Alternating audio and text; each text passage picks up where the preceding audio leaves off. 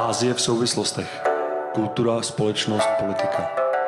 Podcast katedry azijských studií Metropolitní univerzity Praha.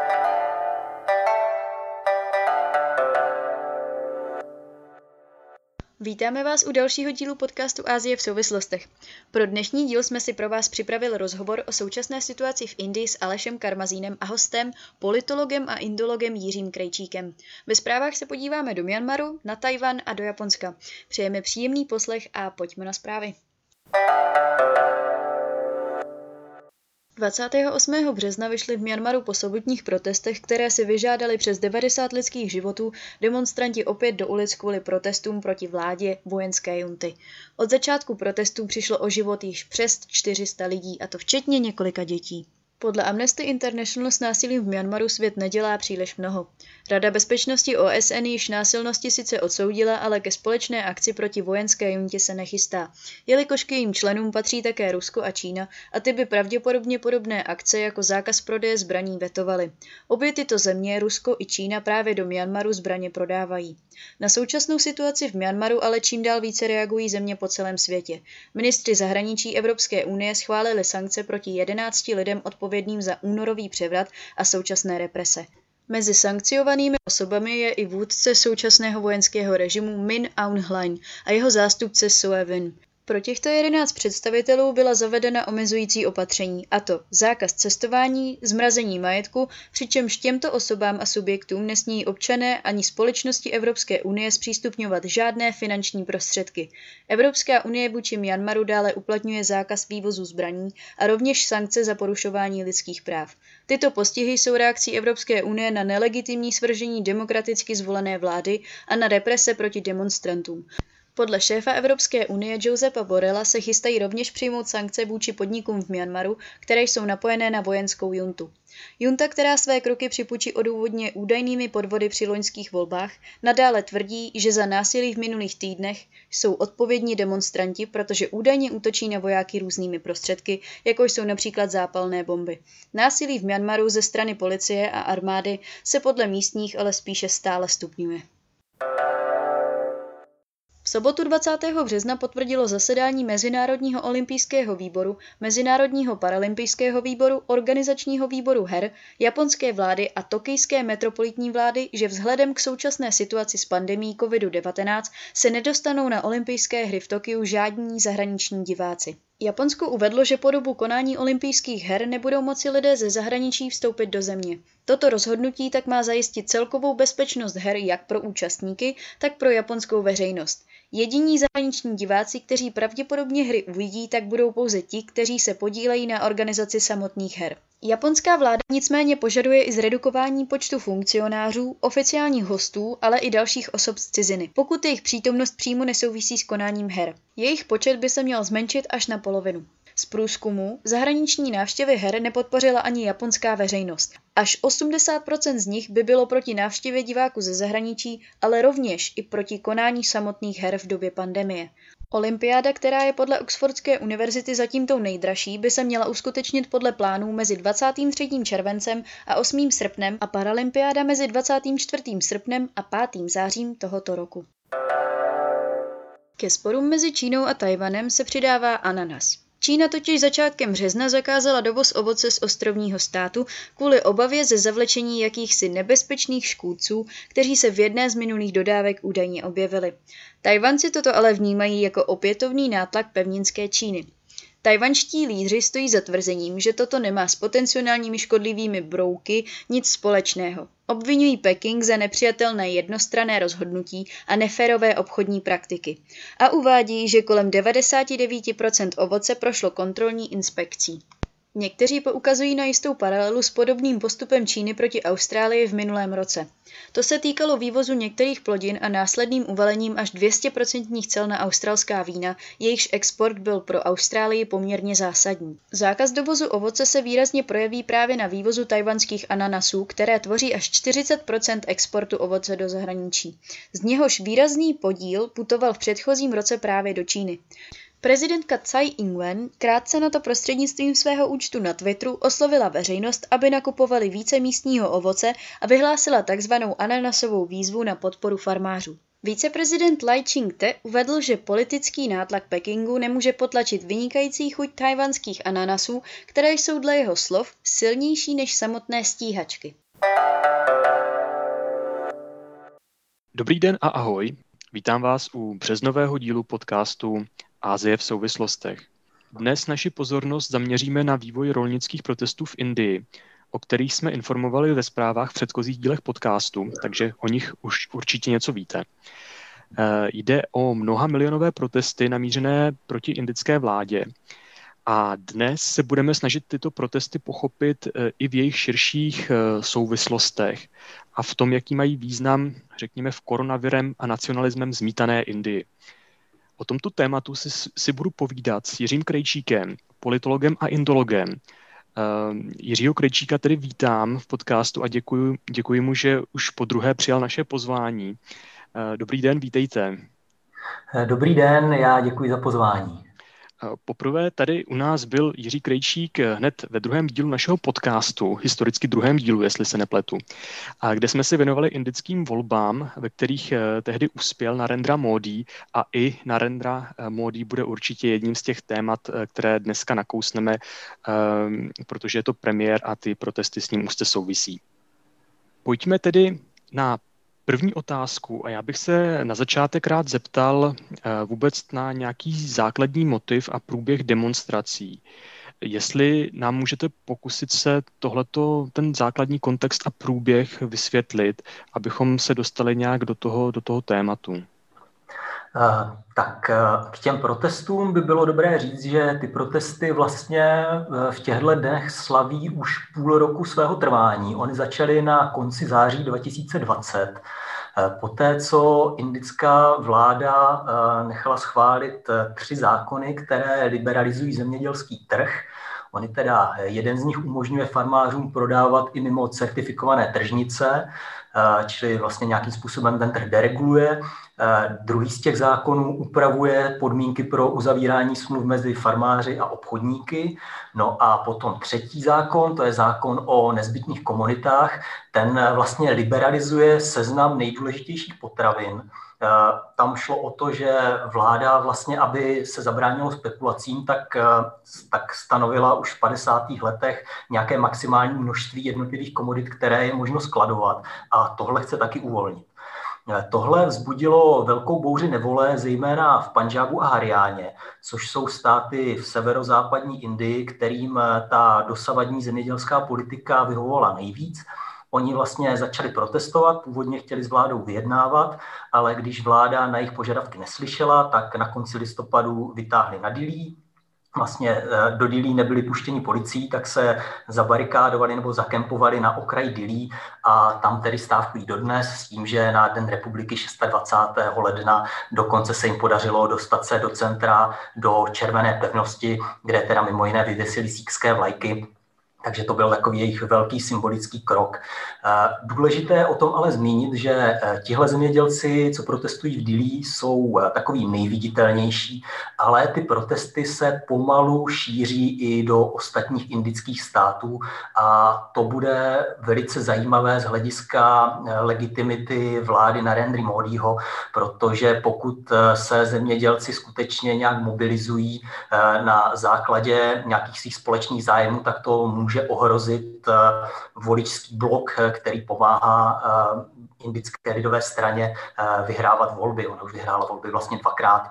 Další velké parlamentní volby jsou na pořadu v roce 2024.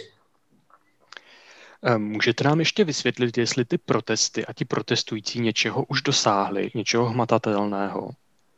No, zemědělci právě zatím ničeho hmatatelného nedosáhli, jim se pouze podařilo dostat eh, vládu k jednacímu stolu, ale tam k žádné dohodě nedošlo. A oni vlastně už na jakékoliv vyjednávání rezignovali a snaží se vyvíjet nátlak eh, na indickou ústřední vládu, aby ty zemědělské reformy úplně zrušila. Mm-hmm. A ty protesty jsou skutečně mnoha milionové. Hovoří se o tom, že je to víc než 200 eh, milionů demonstrujících celkem za, za ten průběh demonstrací. A eh, jak moc teda velké problémy to pro vládu znamená? Sice vláda teda asi říkáte, že zatím příliš neustoupila, ale znamená to nějaké konkrétní, řekněme, mezinárodní problémy nebo ekonomické dopady negativní pro vládu eh, indickou. Eh, třeba na té mezinárodní úrovni je zajímavé, že na ty protesty eh, upozorňují i, i takové osobnosti, jako je Greta Thunberg nebo Rihanna.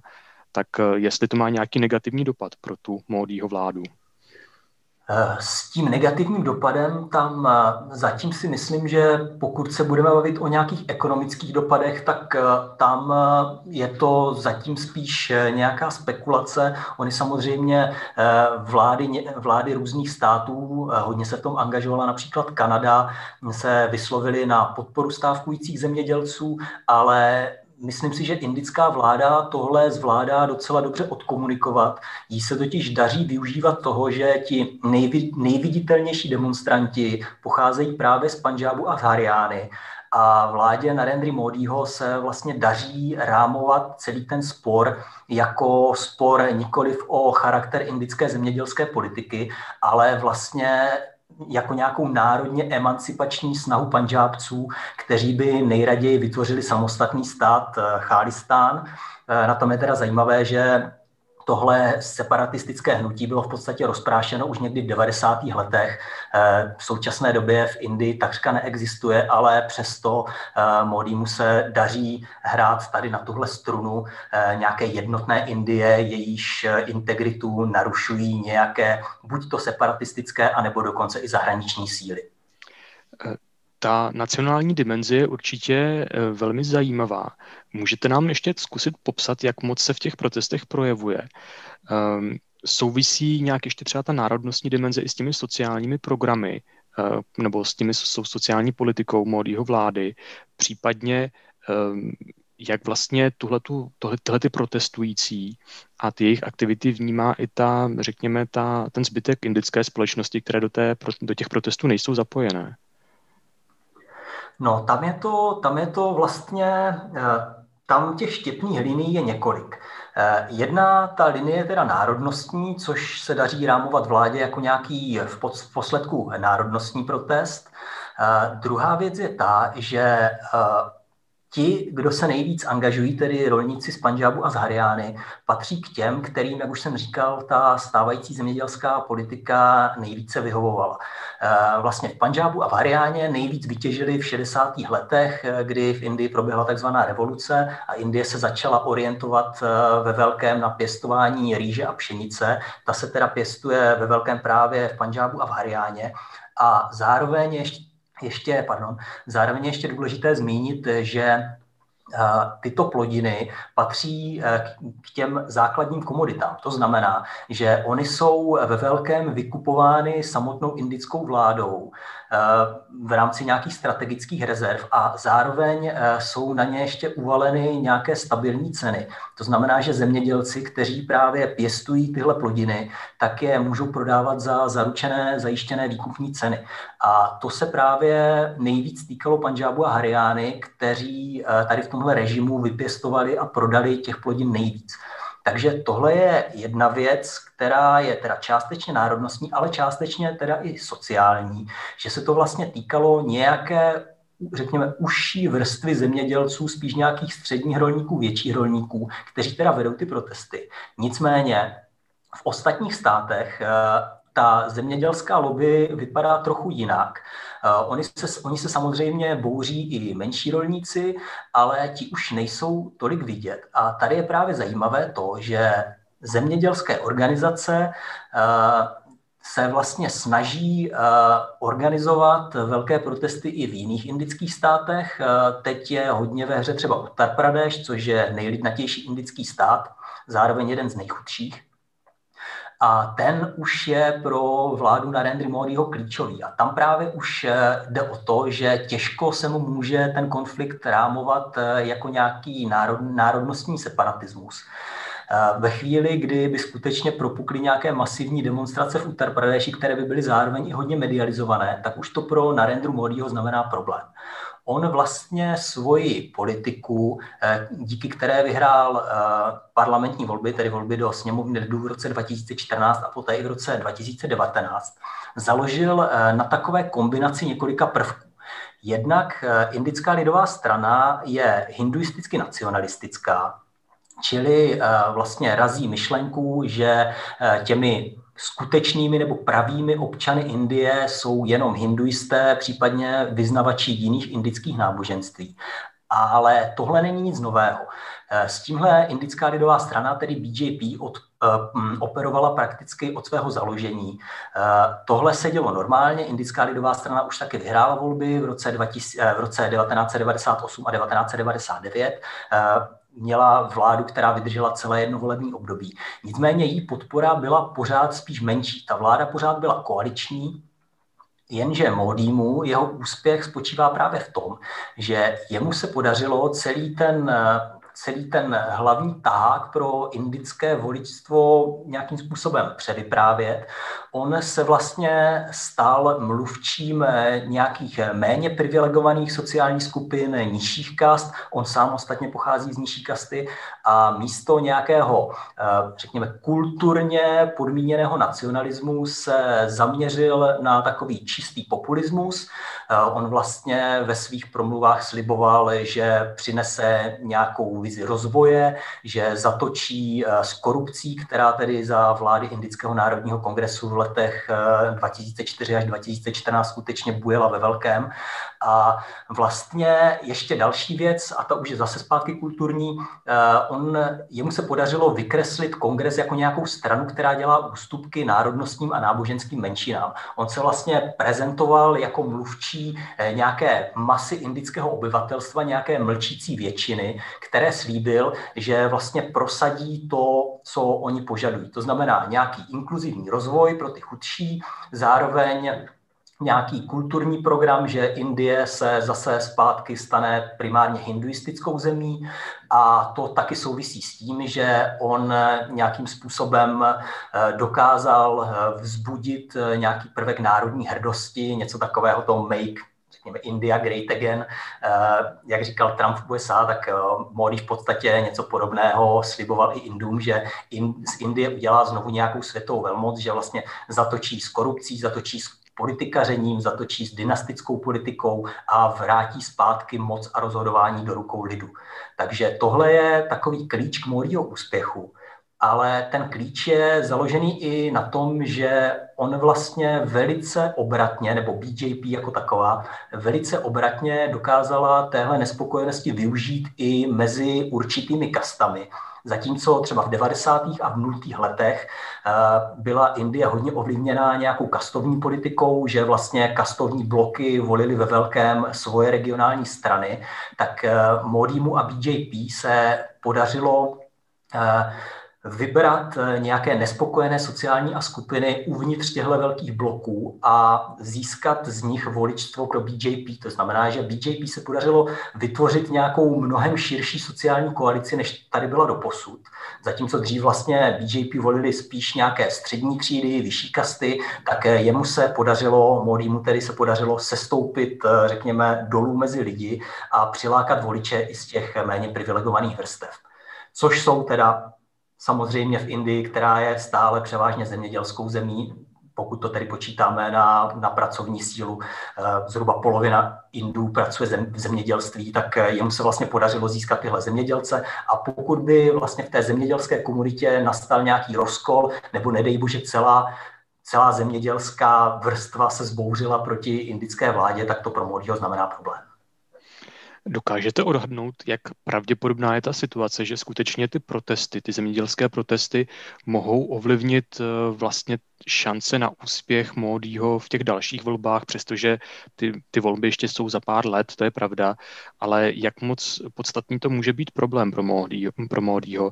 Eh, případně nějak jako můžou se ty protesty nějak jako ještě projevit, můžou se přelít ještě třeba i do nějakých ostatních sociálních skupin, které by se k ním nějakým způsobem mohly přidat? Já si myslím, že v krátkodobém horizontu to ještě pro indickou lidovou stranu zas takový problém nepředstavuje. Můžeme se samozřejmě mluvit o volbách v roce 2024, to jsou pořád ještě tři roky a tři roky a měsíc, tři roky a dva měsíce. Eh, takže v tomhle dlouhodobém horizontu už skutečně může dojít k tomu, že se BJP, tahle pracně vybudovaná sociální koalice rozpadne.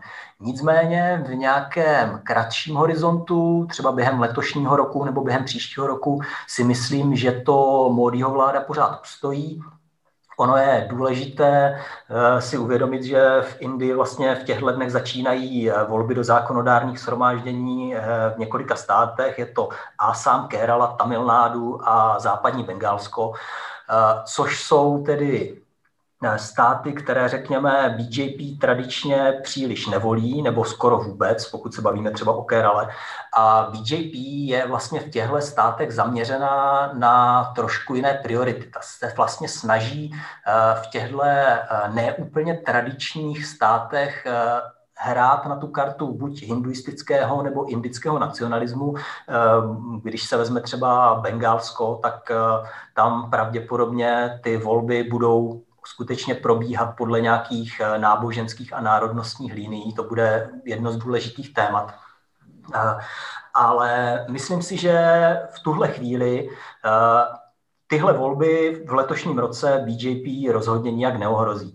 Samozřejmě, pokud ty protesty budou pokračovat, je to možné, že v dlouhodobém horizontu skutečně zemědělci se od BJP odvrátí, ale myslím si, že to zatím stále není na pořadu dne. Další věc je, eh, jak do té současné situace promluví eh, koronavirus, protože eh, v Indii se v těchto dnech rozjíždí druhá vlna, druhá vlna nákazy a vlastně, když se podíváme do loňského roku, tak bychom tam mohli vidět takovou analogii, že vlastně na přelomu let 2019 a 2020 probíhaly v Indii veliké protesty proti novelám zákona, o, který, které, který upravuje podmínky pro získání státního občanství.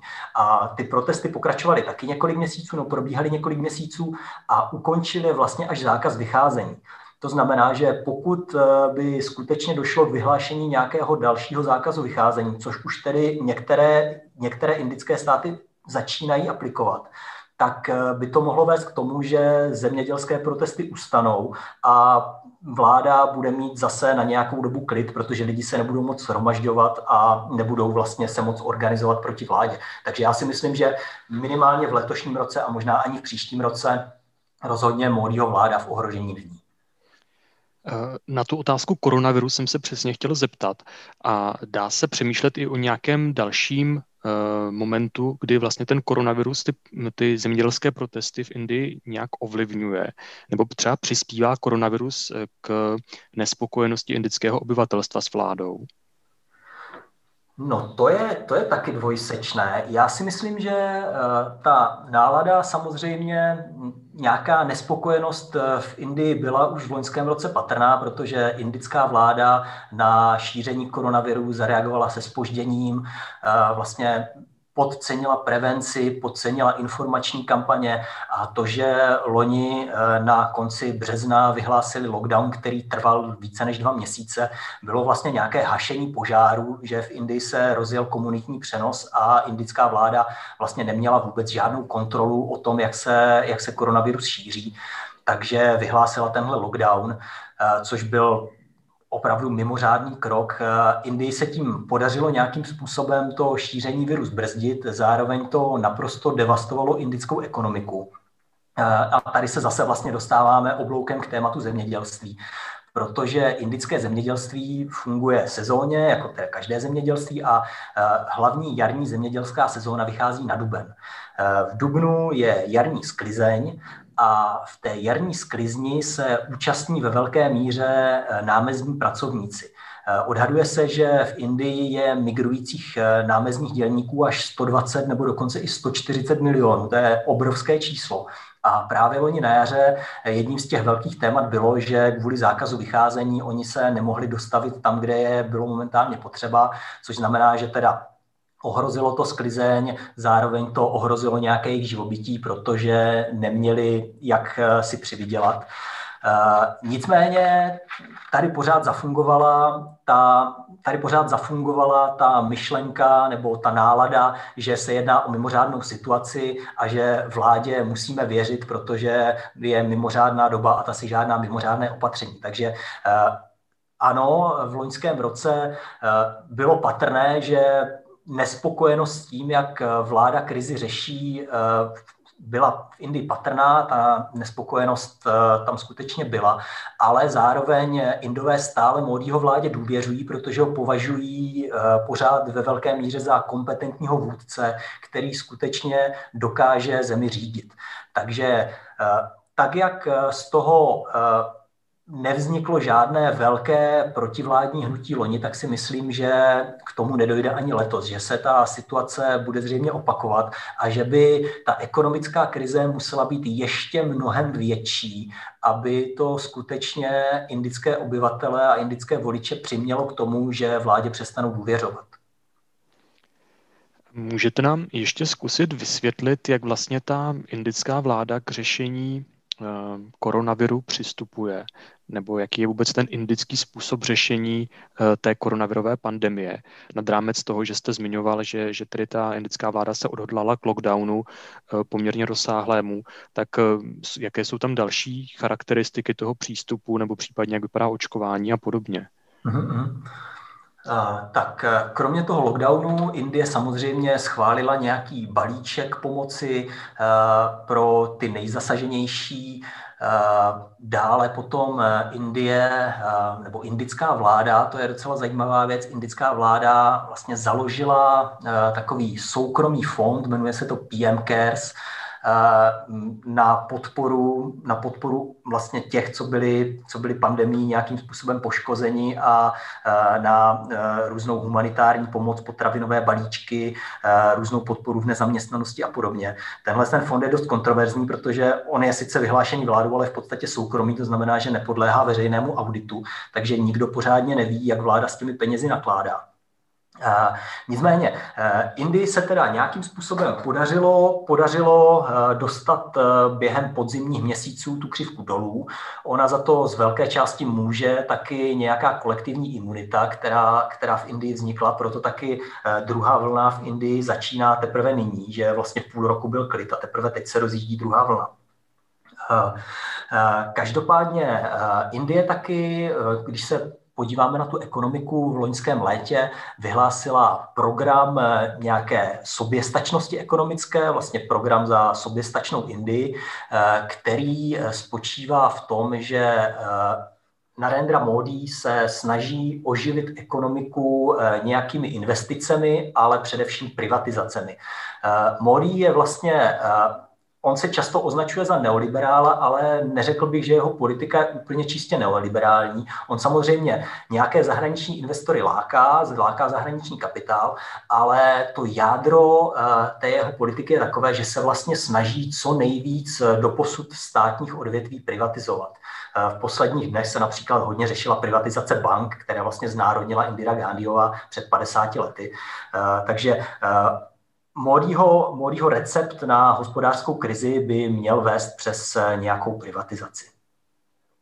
A potom ještě, pokud si vezmeme vyloženě ten koronavirus, já si myslím, že tady by se dala najít eh, docela paralela mezi Indií a Českem, že vlastně ten přístup místních vlád je v lecčem podobný. Eh, Indie, podobně jako Česko, řeší, řeší koronavirus primárně jako problém zdravotní, to znamená snažit se nějakým způsobem zamezit šíření viru, ale už míň se věnuje nějakým aspektům ekonomickým nebo nedej bože sociálním. Tohle si myslím, že v dlouhodobém horizontu taky může představovat problém, eh, že následkem, následkem eh, různých lockdownů, izolací a podobných věcí ještě více schudnou ti, co jsou už nejohroženější a to potom je vlastně zajímavé, jak k tomu Indie přistoupila třeba při vyhlašování rozpočtu pro letošní rok, že Indie sice alokovala obrovské částky pro ministerstvo zdravotnictví a různé další zdravotnické programy, ale uh, už je potom zajímavé, že ubrala u ministerstev školství nebo u ministerstev rovný, ministerstva rovných příležitostí, eh, že vlastně je tam eh, taková, takové to tunelové vidění, že eh, si představují, že koronavirus je nějaká věc, která poškozuje veřejné zdraví, druhotně poškozuje ekonomiku, ale už se příliš nesoustředí na nějakou sociální kohezi. Hmm. Když zmiňujete tady tuhletu jako velmi zajímavou paralelu s Českem a s tím zaměřením právě na, na koronavirus jako nějaký jako zdravotní nebo nějaký jako téměř až technický problém, tak mě ale vlastně napadá, jaká je citlivost té indické společnosti k tomu tématu, protože v České republice vidíme, že velká část eh, společnosti, nebo řekl bych, že jako téměř jako značná, značná téměř až většina společnosti je vlastně s tou naší českou vládou nespokojená, byť třeba z různých důvodů. Tak eh, a to téma koronaviru je velice citlivé vlastně pro všechny obyvatele z nějakých jako pozic. Tak jak se k tomu staví Indové? Vnímají to taky tak, řekněme, jako akutně, jako nějaký jako úplně jako zásadní společenský problém? To si úplně nemyslím a hraje v tom roli jednak to, že vláda indická na rozdíl od vlády české si udržela důvěru svých eh, konstituentů. Eh, v Česku vidíme, že mm, vládě vlastně lidi přestávají důvěřovat, jo, že vidí, že spoustu věcí uh, si mohou zařídit bez ohledu na vládu, anebo že jim vláda nijak nepomůže. Zatímco v Indii pořád ještě to přesvědčení, že vláda všechno řídí dobře a může jim v jejich situaci nějak pomoct, je poměrně silné. Tady je důležité si taky uvědomit, že Eh, indická společnost je, řekněme, eh, v nějakém myšlení trochu víc nalevo než česká, že Indové jsou pořád tradičně spíš socialisticky zaměření, to znamená, to znamená, že věří tomu, že stát je ten, eh, kdo by měl nejlépe zajít si zdrojů, případně potom nějakou potravinovou nebo materiální pomoc. Říká Jiří Krejčík a já mu děkuji za dnešní rozhovor. Já děkuji za pozvání. Jsme rádi, že jste si i dnes vybrali k poslechu Ázii v souvislostech. A jen na závěr zmíním, že nás najdete nově i na Twitteru a Instagramu. Pro dnešek je to vše a u dalšího dílu podcastu naslyšenou.